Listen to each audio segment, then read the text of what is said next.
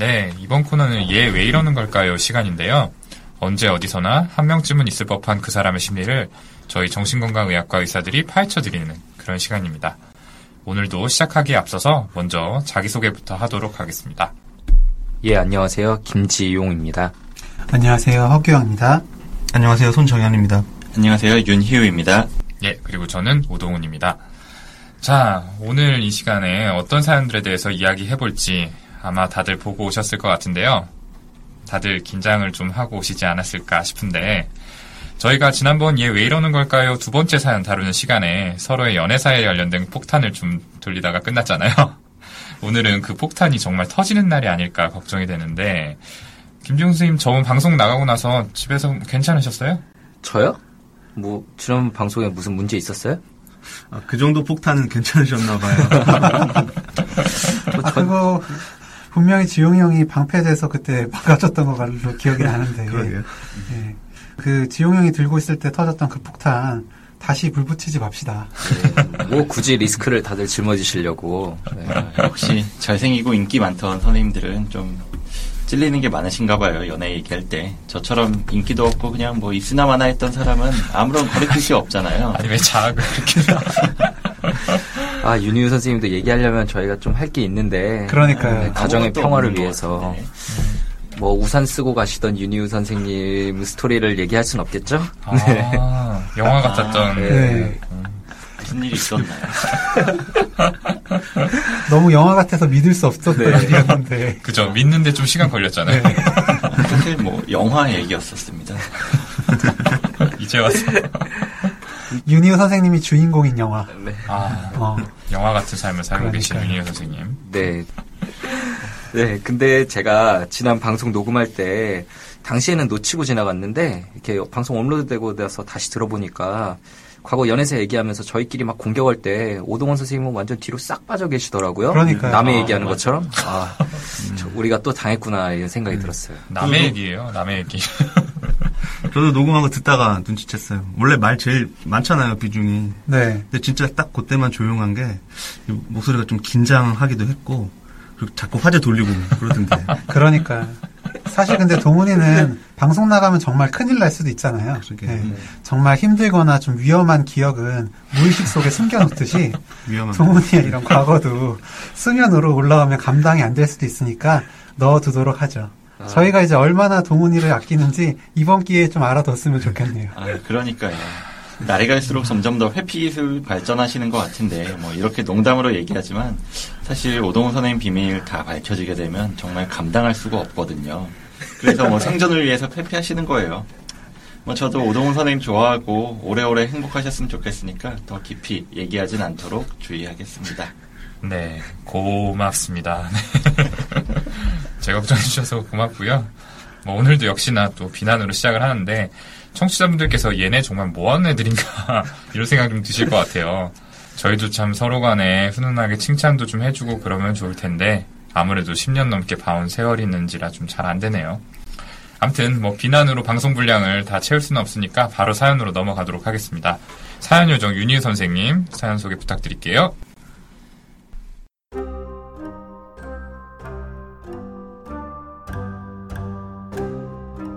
안녕하세요. 내부자들 애청자 29세 여성입니다. 내부자들을 듣다가 뇌에 대해 상황에 대한 객관적인 분석을 듣고 싶어서 사연을 보내봅니다. 저는 8년째 연애를 하고 있습니다. 상대방과 저는 제가 대학 1학년 때, 그리고 상대방은 군대 제대 후에 만나서 대학 커플로 만나다 2년 정도 전부턴 각자 취직을 하고 자리를 잡았습니다. 근데 남자친구는 아직 결혼에 대해서 부정적으로 반응을 하고 있습니다. 제가 생각했을 땐 남자친구 가정의 특수한 상황, 그리고 남자친구의 남자 무리들과 어울리는 습관, 뭐 축구라든지 야구, 술 등등 모임이 많은데 그런 습관들이 결혼에 대해서 긍정적인 반응을 가질 수 없게 하나 싶기도 합니다만 왜 그런지 제가 어떻게 해야 될지 모르겠습니다. 제가 좀 더 상대방의 뇌가 자극적일 수 있도록 이뻐져야 하는지 아님 뭔가 무관심으로 해야 되는지 지금은 일주일에 한 번 정도 전화하고 톡은 매일 하는데 제가 아예 끊어야 되는지 너무 고민이 많네요. 고민이 많아서 이것저것 주절주절 써봤습니다. 어떻게 제가 해야 되는지 상대방의 현 상태는 의학적으로 어떤 건지 궁금하네요. 좋은 방향으로 전 되길 바라지만 참 어렵습니다. 좋은 의견 부탁드리겠습니다.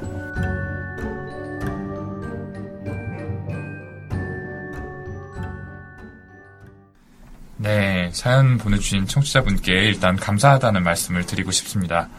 8년째 연애 중인데 결혼에는 관심이 없는 남자친구분으로 인해서 고민이 많으신 상태인데요. 자, 혹시 이 중에 8년간 사귀어 보신 분이 계실까요? 아, 뭐, 저를 쳐다보시는 이유는 알겠는데. 네, 뭐, 제가 9년 사귀었던 적이 있긴 합니다. 네. 제 얘기를 하는 건 불편하니까, 이 자리에 안 계신 박천희 선생님 얘기를 좀 하는 건 어떨까요? 그분도 그 정도 사귀었었잖아요. 아니, 이 자리에 없는 분까지 끌어들여서 방어하려고 하시네요. 뭐, 이럴 줄 알고 그만두신 것 같은데, 정말 감사드립니다. 아, 근데 가만 보면은 윤희우쌤도 돌직구를 계속 이제 뒤에서 던져요. 본인만 자꾸 과거가 깨끗하고 그런 이미지로 가시는데 그거 사실 아니잖아요. 아니요, 깨끗합니다. 그리고 오래 연애했던 게 뭐 잘못한 것도 아니고 뭐 누구처럼 막 일회성으로 가볍게 만나고 끝내는 것보다는 훨씬 나으니까 음, 너무 비난은 안 하셨으면 좋겠네요. 그쵸. 뭐, 짧은 연애 전문이신 오 선생님과 손 선생님들은 뭐, 이 사연자분께서 얼마나 힘드실지 잘 모를 것 같아요. 예. 형 길고 많은 연애 전문이죠. 그렇죠. 근데 뭐 저희한테 이렇게 연애 관련된 사연을 보내주신 청취자분들도 좀 여러 분 있으셨잖아요. 네. 근데 이게 8년이면 그 중에 제일 긴 케이스인 것 같은데 맞죠? 네. 네, 음, 8년이나 사귀신 분 케이스는 없었던 것 같은데 게다가 대학 1학년 때부터 만나서 20대 시간을 다 보내신 건데 거의 가족과 같은 그런 비슷한 느낌 아닐까요?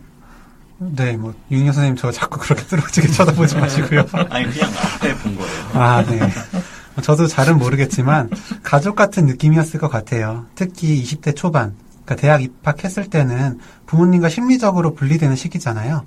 그래서 옆에 있는 남자친구나 여자친구는 정말 중요한 존재고 가족같이 느껴질 수도 있죠. 예, 뭐 장거리 연애 하셨거나 생활 패턴, 생활 반경이 좀 달라서 자주 못 보셨을 수도 있긴 한데 어쨌거나 최근 인생 한 4분의 1 이상 연인으로서 지내신 거니까 심리적으로는 가족이나 어쩌면 그 이상의 가까운 관계라고 봐야 되겠죠. 음, 그래서 뭐 이렇게 오래 함께 하면서 가족처럼 느낄 수 있는 게 좋을 수는 있는데 한편으로 썩 좋지만 않을 수도 있을 것 같아요. 뭐 편안해지다 보면 설레고 두근거리고 이런 감정들이 좀 줄어들 수가 있는데 이 사연자분도 관심이 떨어진 것 같다고 말씀하셨잖아요.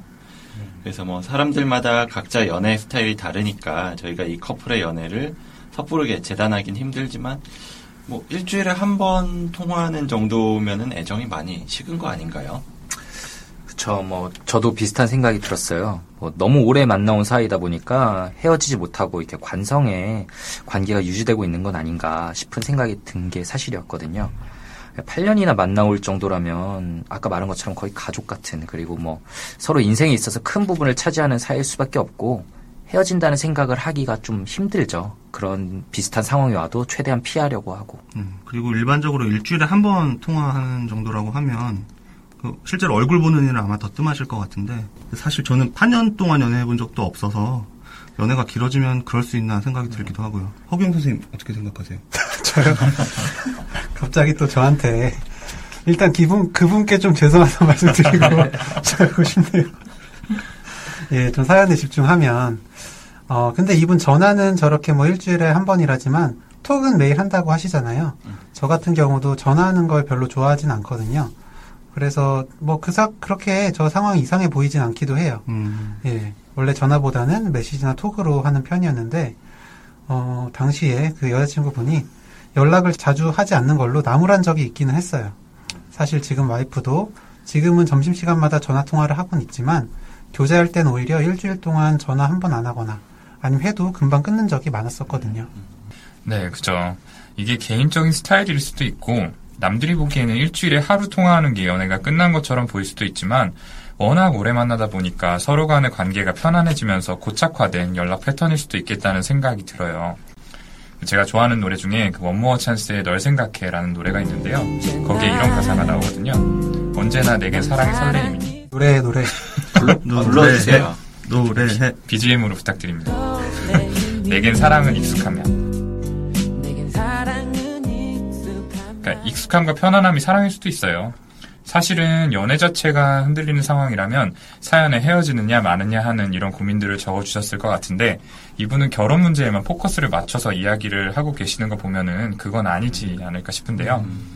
그럼 이 남자친구가 결혼을 생각하지 않는 거에 대해서는 좀 어떻게 다들 생각하세요? 네, 그 상담하다 보면 그리고 뭐 저희한테 들어오는 사연들도 보면 다양한 연령대 사람들의 연애 고민을 듣게 되는데 특히 오늘 이 사연을 주신 분들 또래로부터 비슷한 고민을 듣게 되는 경우가 많았던 것 같아요. 이게 여성분은 20대 후반이니까 아무래도 결혼을 진지하게 생각할 수밖에 없는 나이가 되었는데 30대 초반인 남자 입장에서는 요즘 사회에서 결혼하기에 좀 이른 나이인 게 사실이잖아요. 이런 편이죠. 예. 저희 멤버들은 다 결혼에 성공했지만 제 동네 친구들 경우에는 미혼이 훨씬 많거든요. 대부분 그렇고. 그래서 어릴 땐 동갑 혹은 뭐 나이 차가 조금 나는 정도로 연애를 시작해서 길게 잘 만나 왔는데 결혼에 대한 생각이 이렇게 차이가 나게 되는 이 시점이 왔을 때 좋은 해결책을 찾지 못하고 헤어지게 되는 경우가 정말 많은 것 같아요. 다들 주변에서 뭐 많이 보시지 않았어요? 네. 네, 주변에서. 오동원 선생님 주변이라는 점을 강조하는. 네, 제 주변에서. 그 남자친구분의 입장에서 생각을 해보면 주위 친구들이나 이제 집안 분위기상 아직 결혼을 진지하게 생각해 볼 계기 자체가 없어서 그럴 수 있을 것 같아요. 사연 보면은 남자친구분께서 뭐 축구, 야구, 뭐 술 모임 등 이런 친구들과 많이 어울리면서 지내고 있다고 하셨잖아요. 그런 모임들에 바쁘게 참석하면서 지내다 보니까 결혼보다는 조금 더 자유로운 생활을 계속해서 원하고 있는 거 아닐까요? 그렇게 농구 좋아하던 지용 형도 둘째 나오고 나서는 사실상 은퇴했잖아요. 네, 맞아요. 이 주변 친구들의 영향이 생각보다 큰 것 같아요. 특히 저희 의사들 같은 경우에는 수련 과정 중에 결혼을 하는 경우가 많잖아요. 이 같이 친하게 지내던 친구들이 하나둘씩 결혼을 하고 또 그 결혼 생활에 대한 이야기를 듣다 보면 어 나도 해야 되나 할 때가 됐나 이런 생각이 들더라고요. 물론 지용 형처럼 아, 힘들어 라고 얘기하는 사람도 있었지만 대부분이 결혼의 좋은 점에 대해 이야기를 해주기도 했고요. 그게 저였죠? 결혼이 얼마나 행복한지. 많이 행복해 보이시더라고요. 네, 아무래도 이 결혼이란 게 인생에 있어서 굉장히 큰 변화고 또 책임이 따르는 일이기 때문에 막연히 뒤로 밀어놓기가 쉬워요. 근데 주변에 이제 결혼한 사람이 늘어나면은 결혼이라는 것에 대해서 익숙해지면서 이게 나의 일이다, 내 또래의 일이다, 이렇게 자연스럽게 생각이 되는데 반면에 주변에 아무도 결혼을 안 했다라고 한다면 여전히 결혼은 먼 미래의 일로 느껴지게 되는 거죠. 네. 저도 그 동네 친한 친구들 그 일곱 명이 직업도 다 다르고 여자친구들 상황도 다른데 서른 두살 같은 해에 다 결혼을 했어요. 일곱 명이. 음, 저를 포함한 나머지 세 명은 그 전년도에 했었고요. 당연히 다들 각각 이제 사랑을 해서 결혼을 했겠지만은 시기적으로는 분명히 서로 영향을 받은 게 맞고 저희끼리 얘기로는 이제 한 명씩 한 명씩 결혼하는 걸 보면서 서로 위기 의식 같은 걸 느꼈다고들 얘기를 하더라고요. 같이 늦게까지 맨날 술 먹고 놀고 하던 친구들이 한 명씩 이제 안 나타나니까 서운하기도 하면서 아 이러다 나 혼자 남게 되나 좀 불안도 하고 음, 그러다 보면 뭐 앞에 얘기했던 대로 이 결혼이라고 하는 게 실질적인 어떤 이슈로 받아들여지게 되죠. 이 여자분들도 가까운 친구 그룹 상황에 이런 영향을 많이 받는다고들 하더라고요. 그왜 여자친구가 이 절친 결혼식에 다녀온 날은 되도록 만나지 말고 피하라 뭐 이런 격언도 있잖아요. 아, 그런 게 그쵸. 있어요. 오동훈 선생님 통해서 알 수 있어요. 네, 저도 저도 저분한테 들었어요. 네. 제가 한 말인가 봅니다. 네. 도훈이의 격언 잘 들었고요. 결혼에 관심이 사실 없진 않지만 다른 문제, 그러니까 경제적 문제 같은 뭔가 겉으로는 잘 드러나지 않은 걸림돌이 있을 수도 있어요. 아직 취직을 한 지 2년 정도밖에 지나지 않은 남자친구분 입장에서는 뭐 정말 대단한 고소득 직장이 아닌 다음에야 당장 결혼을 준비할 경제적인 여력이 부족할 수밖에 없을 것 같고요. 음, 또 요- 저희 세대에서 결혼하는데 제일 큰 걸림돌이 단연 집 문제, 그러니까 돈 문제잖아요. 네. 뭐두 분 중 어느 쪽에서도 금전적인 도움을 많이 기대하기 어렵다고 하면 더 좀 그럴 것 같네요. 네, 맞아요. 그쵸. 집값 이 집값 때문에 결혼 미루시는 분들도 많이 계시죠. 네, 네, 그것도 그렇죠. 있고 실제로 결혼 준비를 하다가 틀어지는 경우도 네, 많이 그죠, 있고요. 그죠. 네. 아니면은 이 사연자분이 언급해 주셨듯이 부모님 때문에 결혼에 대해서 의식적 또 무의식적으로 반감이 강할 수도 있겠다 이런 생각도 들어요.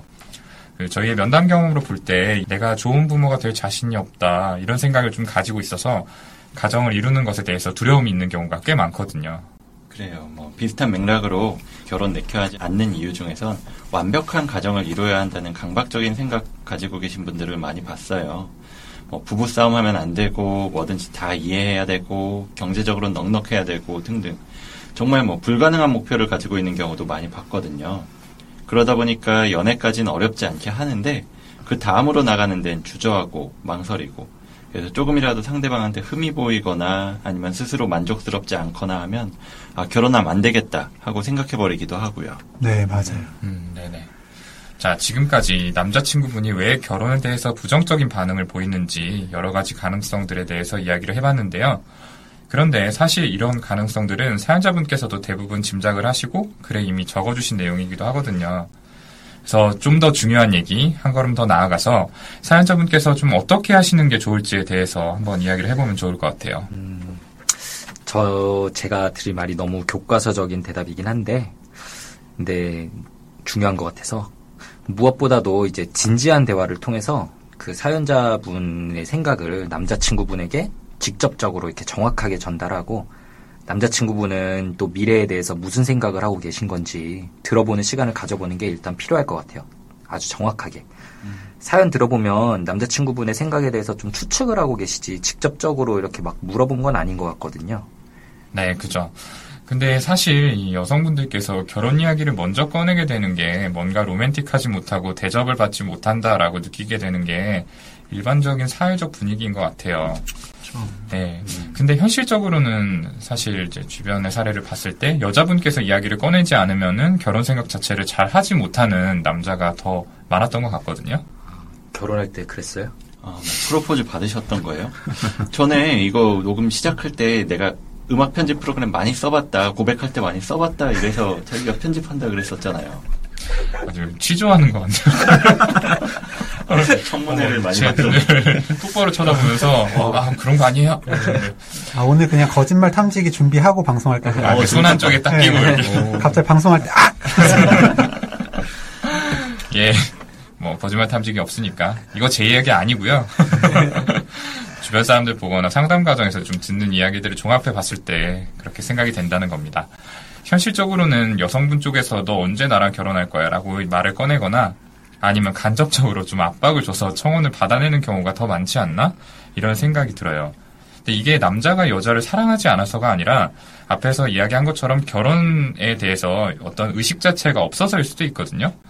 그래서 사연자분 입장에서는 좀 부담스러울 수밖에 없겠지만 결혼에 대해서 어떻게 생각하는지 결혼할 마음은 있는지 있다면 언제가 좋다고 생각하는지에 대해서 이 남자친구분하고 좀 허심탄회하게 얘기를 해보는 게 필요할 것 같아요. 맞아요.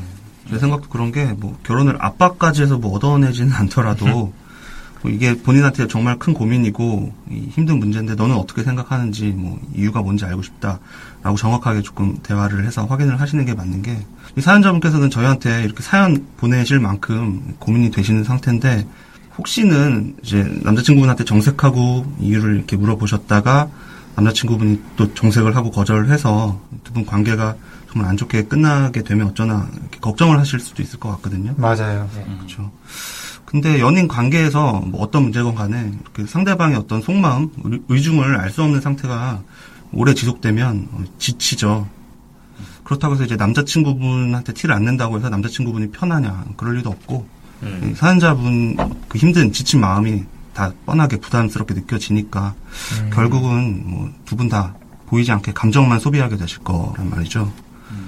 그래서 대화를 해서 남자친구분한테 조금 이해할 수 있는 납득할 수 있는 대답을 듣게 되신다면 마음이 편해지실 거고 그게 아니라면 이 사연자분 입장에서 안타깝지만 좀 본인이 빨리 선택을 하셔야 될 것 같아요. 이렇게 결혼을 원하지는 않는 남자친구분하고 연애를 계속 할 건지 안 할 건지를. 네. 그, 제 생각을 좀 솔직히 말씀드리면, 남자친구분이 그 사연자분을 충분히 사랑하지 않는 것 같아요. 결혼을 하고 자신의 생활을 일정 부분 포기할 만큼 사랑하지 않는 거죠.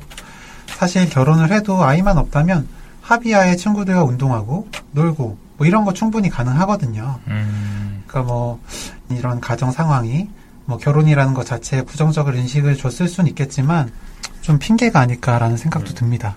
이거는 이제 허규영의 개인적인 의견이고 저희들의 공식적인 의견이 아닌 점을 먼저 좀 말씀드려야 될 것 같고요. 근데 솔직히 저도 앞에서 방금 좀 장황하게 말씀드리긴 했는데 사실 내심 좀 그런 게 아닐까. 만약에 그렇다고 하면 나중에 이 사연자분께서 더 상처가 크시지 않을까 걱정이 되긴 하는 게 남자친구분이 최소한 여자친구분이 이 문제 때문에 고민 중이라는 걸 이해하신다면 내가 지금 이런저런 상황이니까 뭐가 어떻게 해결될 때까지 좀 기다려달라라는 식으로 뭐 빈말이라도 그렇게 말을 해주는 게 일반적일 것 같거든요. 음, 네. 아무튼 뭐 사연자분이 좀 어떻게 하셔야 될지에 대해서 지금까지 이야기를 해봤는데요. 사실 사연자분께 부담을 드리거나 조금은 마음이 상하실 수도 있는 이야기인 것 같아서 걱정이 되기도 하네요. 근데 사연자분께서 물어보신 내용 중에서 남자친구의 뇌가 어떠한 상태인지 또 사연자분께서 상대방의 뇌가 좀 더 자극받을 수 있도록 예뻐져야 하는지 이런 질문도 해주셨잖아요. 여기 대해서는 좀 저희가 어떻게 대답을 드릴 수 있을까요? 네, 뭐 가끔 뭐 기사들에도 나오죠 뉴스들에도 뭐 연애할 때 뇌가 어떻게 실제로 변화한다 그런 것들이 뭐 영상으로 입증됐다 이렇게 나오는데 그 한글로 뭐라고 하죠? 벤트랄 테그멘탈 아리아를 VTA. 네, VTA라는 뇌 부위가 있는데 거기가 이제 보상 회로에 되게 중요한 부위거든요. 그러니까 뭐 술이나 뭐 마약 같은 것도 이제 다 그 부분에 자극되면서 다시 찾게 되는 건데 연애할 때도 그 부분이 굉장히 이렇게 자극을 받게 돼요. 그러니까 이제 연인에게 뭐든지 다 해줄 수 있고 이렇게 되는 건데 근데 그 사실 길게 만나면은 뇌가 그 항상 받고 있는 그 자극에 둔감해지게 될 건 너무 당연한 일이잖아요. 그래서 그쵸. 술을 계속 드시는 분들은 점점 더 술 양이 늘어나게 되고 좀 더 강한 자극을 예, 필요로 하는 그렇게 거죠. 네, 음. 사랑에도 내성이 생기는. 음, 그쵸. 그쵸. 근데 또 다르게 생각해 보면 저희가 사랑하는 사람들이 뭐 부모님, 뭐 형제자매, 그리고 친한 친구들 뭐 수십 년째 만나와도 사실 지겹다는 생각이 드는 건 아니잖아요. 그래서 연애 초기에 드는 뜨거운 감정으로만 계속해서 연애를 하는 사람은 아무도 없을 거라고 생각해요. 아까 오동원 선생님 그 말한 노래 가사처럼 익숙함이 더 커지는 걸 거고 서로에 대해서 더 잘 알아가게 되고 뭐 경험들도 공유하고 그러면서 쌓이는 여러 감정들에 의해서 관계가 유지되는 거라고 생각하거든요. 근데 물론 가끔씩은 이렇게 상대방의 뇌에 한 번씩 이렇게 자극을 조그맣게 줄 수 있는 뭐 작지만 색다른 변화? 뭐 예를 들자면 옷 입는 스타일이나 뭐 헤어스타일 같은 거라도 변화를 준다면 관계 유지에 조금은 도움이 될 수 있지 않을까 이런 생각이 들어요. 네. 근데 이제 제가 자꾸 부정적인 말씀을 드려서 좀 죄송한데, 말씀을 하시려고. 예. 새로운 자극이 오면 관계 개선을 잠시 줄 수는 있을 거라고 생각은 저도 합니다. 하지만 사연자분도 계속해서 남자친구에게 새로운 자극을 줄 수는 없잖아요. 사연자분도 어느 순간은 지치고, 하, 내가 이렇게까지 해야 되나? 이런 생각이 드실 수도 있는데, 그렇게까지 에너지를 소비해서 만날 필요도 없다고 전 생각을 합니다. 결국에는 사연자분도 지치고, 남자친구도 떠나갈 것 같다는 그런 생각이 드네요. 만난 시간이 그만큼 길고 소중하기 때문에 이별이 쉽진 않으실 테지만 막상 또 이별하고 나면 네 뭐, 하여튼 예 어, 갑자기 표정이 되게 아련해지시네요. 왜 제가, 왜 제가 식은땀이 나죠? 아니요 그 어쨌든 그분 되게 결혼하고 지금 되게 잘 살고 계시거든요. 사연자분도 지금 당장 힘드실지 몰라도 나중에 또 잘 지내실 수 있겠다는 생각에서 편집해 주세요. 뭐 아무튼 뭐 그렇게 볼 수도 있는데 사실 지금까지 이야기를 하면서 저희가 남자친구분이 왜 그러는 걸까 이런 얘기는 좀 많이 했는데 저거 한 가지를 놓친 것 같아요. 이 사연을 보내주신 이분의 마음에 대해서는 잘 이야기를 안 해본 것 같아가지고요. 그러네요. 네. 그래서 만약에 이분이 제 진료실에 사연자분이 오신 상황이라고 생각을 하고 이런 이야기를 했으면 저는 꼭 그걸 물어볼 것 같아요. 이게 냉정하게 들릴 수도 있겠지만 지금 관계를 지속하려는 이유하고 그만두려는 이유 같은 것들을 정리를 해보는 거예요. 이게 뭐 이성적인 부분뿐만 아니라 감정적인 면도 포함을 해서요. 음, 그러면서 차근차근 본인의 마음을 좀 정리하게 되면은 그 다음에 남자친구분한테 어떻게 얘기를 할지, 뭘 물어볼지, 무슨 요구를 하거나 아니면은 어떤 이야기를 듣고 싶은지가 좀 정리가 될 수 있을 것 같아요. 종이에 한번 적어봐도 그냥 좋을 것 같아요. 본인 생각을. 네. 본인 마음을 정리를 한번 해보는 거죠. 음. 저는 또 만약에 저한테 오신다면은 연애 초기에 어떻게 사귀게 됐고 그동안은 뭐가 좋았고 뭐가 안 좋았고 뭐 이런 것들에 대해서 조금 음. 더 정리하고 지금까지의 관계에 대해서도 한번 정리시켜 드릴 것 같습니다. 음, 맞아요. 음, 그쵸. 네, 이렇게 저희가 이제 사연자분의 상황에 대해서 이야기를 나눠봤는데, 뭐 조금은 의견이 갈린 부분도 있었던 것 같아요. 그런데 저희가 공통적으로 사연자분께 꼭 드리고 싶은 말씀은 결혼에 대한 인식은 남녀 간에 분명히 다른 부분이 있다. 그리고 남자친구의 생각을 고민하기 전에 결혼과 두 사람의 관계에 대해서 본인의 생각을 먼저 정리한 후에 남자친구와 이에 대해서 또 진지한 대화를 해보시면 좋겠다. 정도로 좀 정리를 해볼 수 있을 것 같습니다. 어떤 식의 결말이 이루어지든 사연자분께서 더 이상은 지금처럼 힘들어 하시지 않도록 됐으면 좋겠습니다. 예, 그럼 저희는 여기서 잠깐 쉬고요. 두 번째 사연에서 곧바로 다시 찾아뵙도록 하겠습니다.